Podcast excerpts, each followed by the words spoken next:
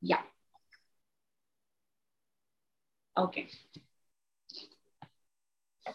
Okay, so shall I begin? Welcome to the second season of Humanity Ki Chain. And the honorable guest present with us today is Dr. Raghu Raghavan from United Kingdom. Professor Raghu is a director at Mary Seacole Research Centre. He is a co-director at Leicester Centre of Mental Health Research Centre, a faculty of health and life sciences at De Montfort University, United Kingdom. He also leads a project in India on mental health named Me Help India. So let's hear from Dr. Raghu. Welcome to our show, sir, and thank you so much for taking out some time for us. We would like to know more about you and the work you do towards raising mental health awareness. Okay, thank you, Priyanka, for inviting me to this program. I am, as I said, Raghu Raghavan. I'm a professor of mental health, and my background is actually in psychology. I trained as a psychologist and in an academic for a few years, and been involved in a number of research projects both here in the UK and also in India. I'm primarily interested in mental health inequalities. Why do people with different ethnic groups, from different ethnic groups, such as in the UK, there's a large Indian population, large African Caribbean population. So why are people from different ethnic groups have different experience of our mental health services? Because they're not actually experiencing the same kind of care as the majority white population, or because of racism or other things. So I'm more interested in actually hearing their stories and how we can actually make the mental health services here much more acceptable, appropriate for all people, not just for some. And I'm also interested in working with colleagues in India on looking at mental health and how we can promote mental health literacy and also resilience with various communities. I tend to work with communities rather than, in a traditional research fashion. We use participatory research and using creative arts, films, theater. Using think outside the box methodology, so to say, in terms of communicating and engaging with communities and trying to co-create something, bring something together with the community. So that will be beneficial for them in the long run. So that was something very interesting when I visited the website of Me Help India. I found that you are using theatre to raise mental health awareness. So I found this idea very interesting, and I would love to know more about it. So, so how do you think is language more important in mental health? Like you said that mental health literacy is very important. So how does language matters here? So can you please tell us something about that? Okay. Mental health literacy is an important concept. Even now, in the pandemic context, and also in all ages and walks of life as well. Mental health literacy is not just mental health awareness. Mental health literacy kind of consists of 6 different points, really. It is our ability to understand what happens to us in terms of the mental distress and the conditions and other kind of aspects of the condition and how it actually affects us and our behavior and our relatives' behavior or friends' behavior, all those things.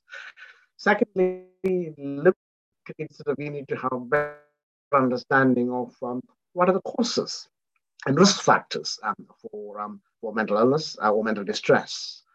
And thirdly, I think we need to have a much more of an understanding as to how we seek appropriate help and support. What kind of professionals should we be approaching for professional help and support? And fourthly, I think we need to be looking at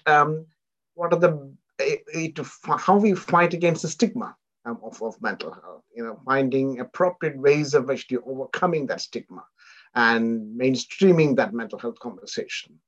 And fifthly, I think we need to look at what is the right kind of information that we can actually look at if you are seeking right information about it, because there's a lot of misinformation in the media, including the social media. And how is it that we actually kind of get the right kind of information about it? Very, very valid point, sir. Thank you so much. And what are the self? And finally, there is also the self-help approaches as well. You know, what are the self-help approaches that we can actually use in this context too? And also, how does, and I would say add a seventh element to it, and how does culture, religion, spirituality play a major role in terms of how we interpret, how we see it, and how we communicate the whole idea of mental health and well-being and mental distress to others. Because suffering in silence is an option that creates more damage to yourself and to those around you. So I think it's important that we communicate that message to whoever is concerned. And so mental health literacy is covering all those areas. All those areas. It's not just... Yes, sir. And we are not taught to express ourselves. We are just taught to be happy, angry, sad. But there are like so many emotions which we need to own and understand and be able to express. But I feel that we are not to own each and every emotion we feel and express it. Say that again, I didn't get the question. No, I was just saying that it's just that our conditioning is such that we are not taught to own all the emotions, right? We are expected to be happy or sad or angry, but there's so many emotions we feel. Right. I think first of all, we need to understand what is mental health, because mental health is not mental illness. Mental health is how we operate on an everyday basis within our emotions. How do we manage all the stress and strain or the difficulties? And how do we create happiness within ourselves as well? And how do we create hope and all those kind of contexts? So it is our ability to actually steer through all those stress and strain and difficulties on a day-to-day basis. Everybody actually experiences that. Everybody in this world experiences that is different in relation to it. So the distress is actually there. Everybody has that. And the amount of distress varies from day to day or from hour to hour, perhaps. You might be happy in the morning and you might be distressed about whatever might actually happen by lunchtime in your day, and you might be happy again in the evening. So it actually happens on the context and how we actually perceive the context. And so I think it's important to understand that everybody experiences distress, but it is not an illness mode, that distress mode. And I think you can overcome some of those things. We call it a condition or we call it as an illness when it actually severely affects your day-to-day life or in that you can't operate as you normally operate with yourself and also with your family and also your friends or your employers, etc. And that's when you need to understand what is actually happening to you, or others need to understand what is happening to you. It is important to have the family with you or your friends with you in relation to it, because sometimes you might not be aware of the fact that these conditions might be affecting your day-to-day behavior, but other people might be able to see some of those things, and it is their responsibility to support you in that context. Really. So because you can't be, mental health is not all about not like a mobile phone. You switch off something and you switch on. It is something. It's a continuum, really. And so there is happiness, there is hope, there is distress, there could be sadness the same day, and everybody experiences that. So one has to travel through it. That is basics of life. Right. But I think making meaning of it, and finding some purpose in that perspective, in that journey of ours. And I think when you feel sad, trying to talk about those things and trying to feel what actually triggers those things and trying to understand some of those contexts that you're actually doing.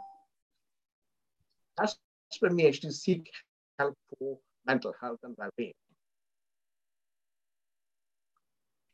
Thank you, sir. I agree with all the points you have been talking about. And the main reason of this Humanity Ki Chain is that to enable people to talk about mental health. The more and more we'll talk about it, the more and more people will understand that how important it is to communicate, to express how you are feeling. So thank you so much for sharing this important thing with us. And also I would like to ask one last question to you. If you have any message for the youngsters today in the social media era, because of this pandemic, work from home, anything, if you would specifically, if you'd like to share any tip or anything which they can help, which they can get help from. So please do, sir.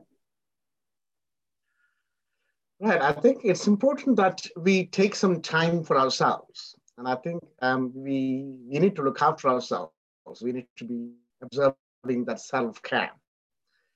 Because too often, I mean, in the current social context, current economic context, everything is actually looking so much outwards. And you know, everybody is actually being affected by so many things at the moment. And you don't have to react to all those things. You have the choice. You have the choice to react to what you want to react to. And also, I think you need to try and look at yourself. There are ways of doing it. Sports does that. Yoga and some breathing exercises would actually help you to try and fine-tune some of those things. Hobbies and being with friends and relatives, being with like-minded people, all those things actually helps. I think it's important to actually create that positivity for yourself and also for others. And to actually try and eradicate that negativity, because if you think everything is negative, you'll always see negativity in all aspects of life. It's a bit like politics, that you see everything that somebody does is actually all negative. So I think it's important to create that positivity in yourself, and also try and see how others are actually creating that positivity, appreciating other people's efforts, your own efforts as well. And I think hope is very important here.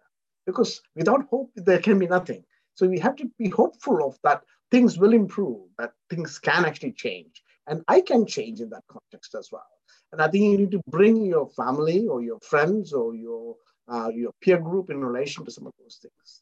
And sometimes, and I think, switching off from the media, social media, print media, visual media, occasions is actually extremely important here. Very important. Because they actually distract you in different directions. Yeah. So it's important that you bring yourself into that context. Right, so thank you again, sir. Thank you so much for giving us your time. And I'm sure whoever will watch this video will gain something out of it. At least they will understand how important it is to talk and learn about your own emotions. So thank you so much, sir, for giving us your time, and see you all in the next episode. Till then, please wait for us. Thank you.